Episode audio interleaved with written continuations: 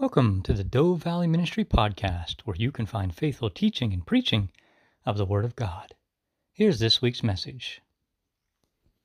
This morning we're continuing our journey towards Christmas, and our scripture reading is 1 John chapter 4 verses 9 to 11.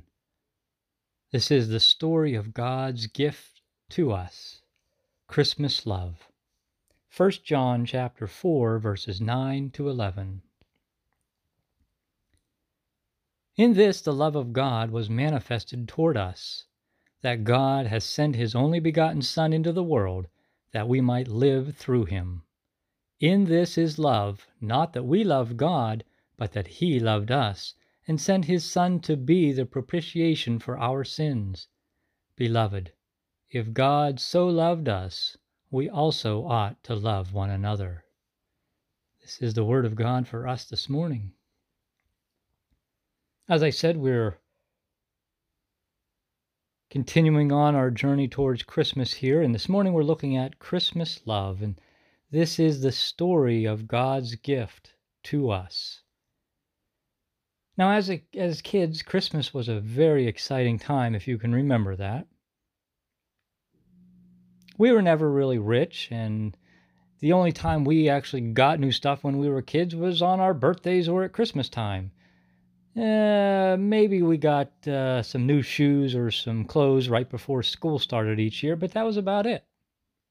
It was exciting at Christmas because we never knew for sure what we were getting. We'd shake and smell the gifts, trying to figure it out and we became pretty good at determining uh, the packages that were, you know, socks and underwear and stuff like that. Some of the things we got we really enjoyed. Others, uh, like the socks and underwear, weren't quite as fun, but still necessary.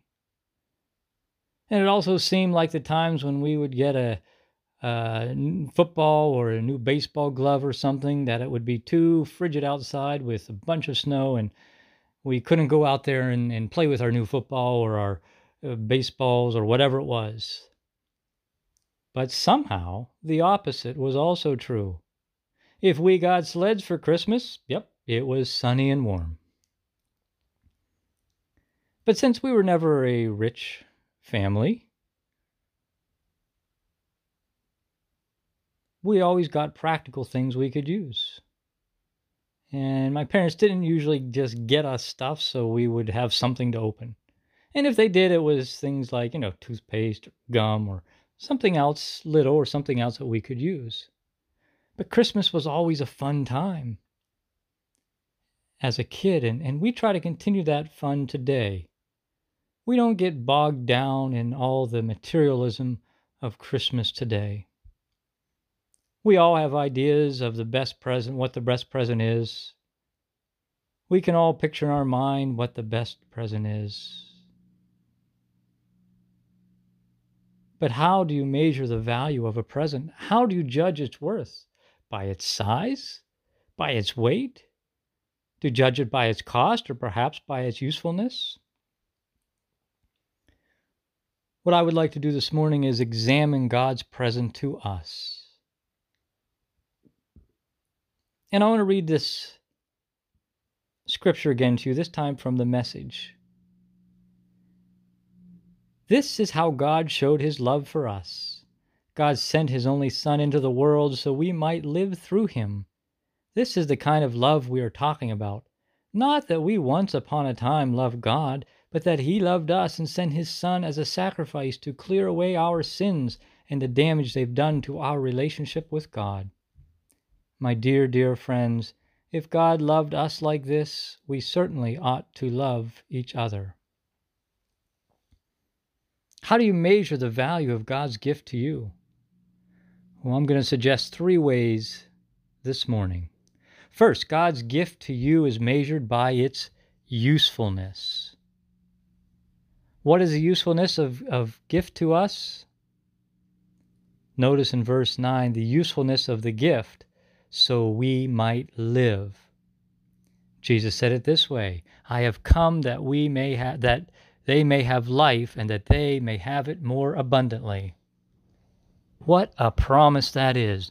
Not just life, not just existence, but life which means something, life that has worth, abundant life, life with purpose, a life which has value, a life with meaning, a life that will have eternal consequences and benefits. God has made you a special person for a special purpose. He chose us. Actually, He picked us out for Himself as His own in Christ before the foundation of the world, that we should be set apart for Him. We find that in Ephesians chapter 1.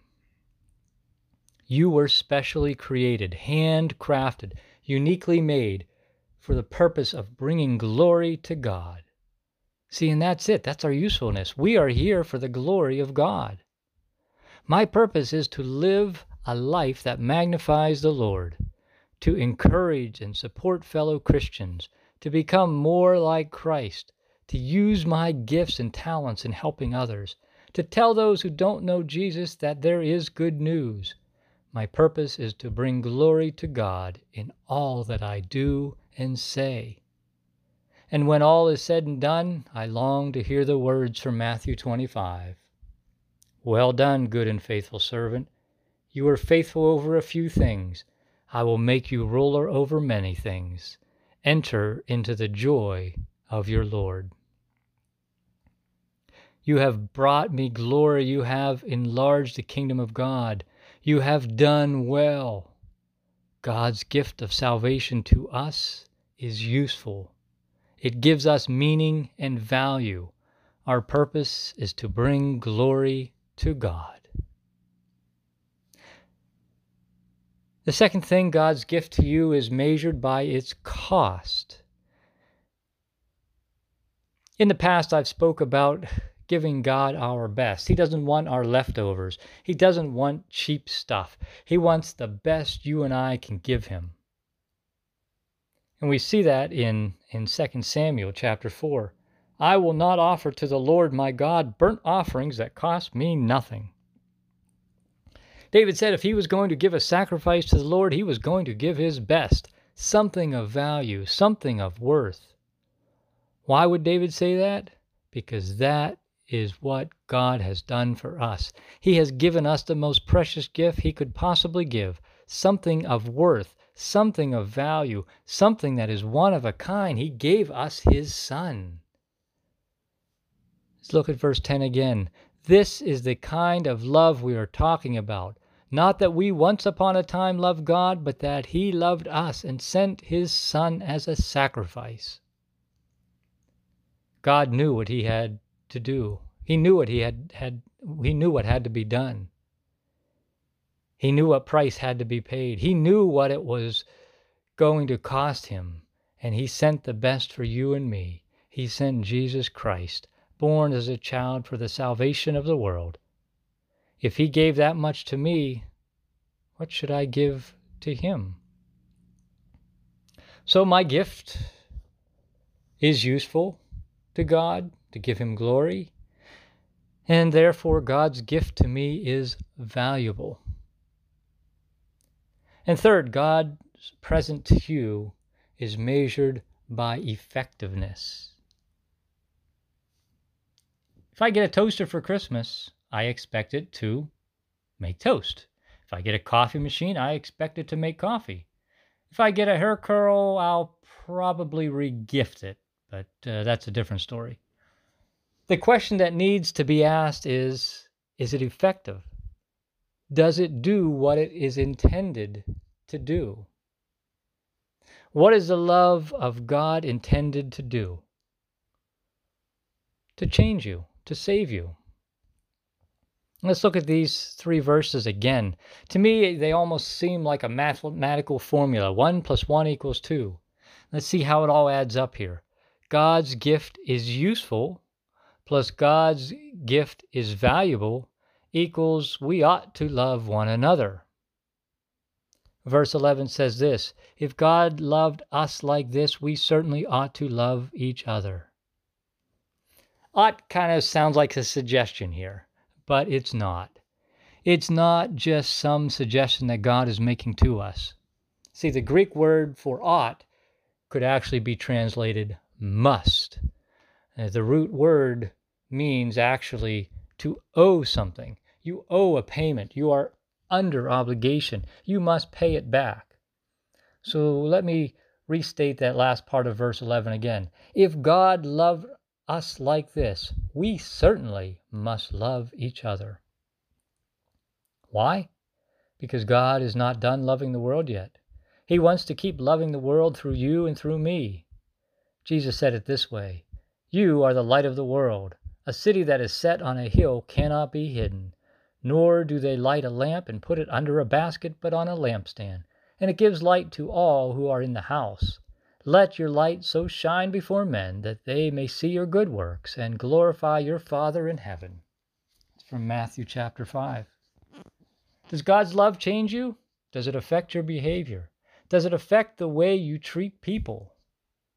You see, that is what love is intended to do. It doesn't make toast. It doesn't make coffee. It changes us into loving, compassionate people who care for the needs of those who are around us. God wants to love the world, but He has a desire to do it through you. Are you willing to let God show His love through you? We certainly must love each other. Remember what we learned from the wise men. Our journey involves faith and worship. When we meet Christ, we are changed because of his love for us.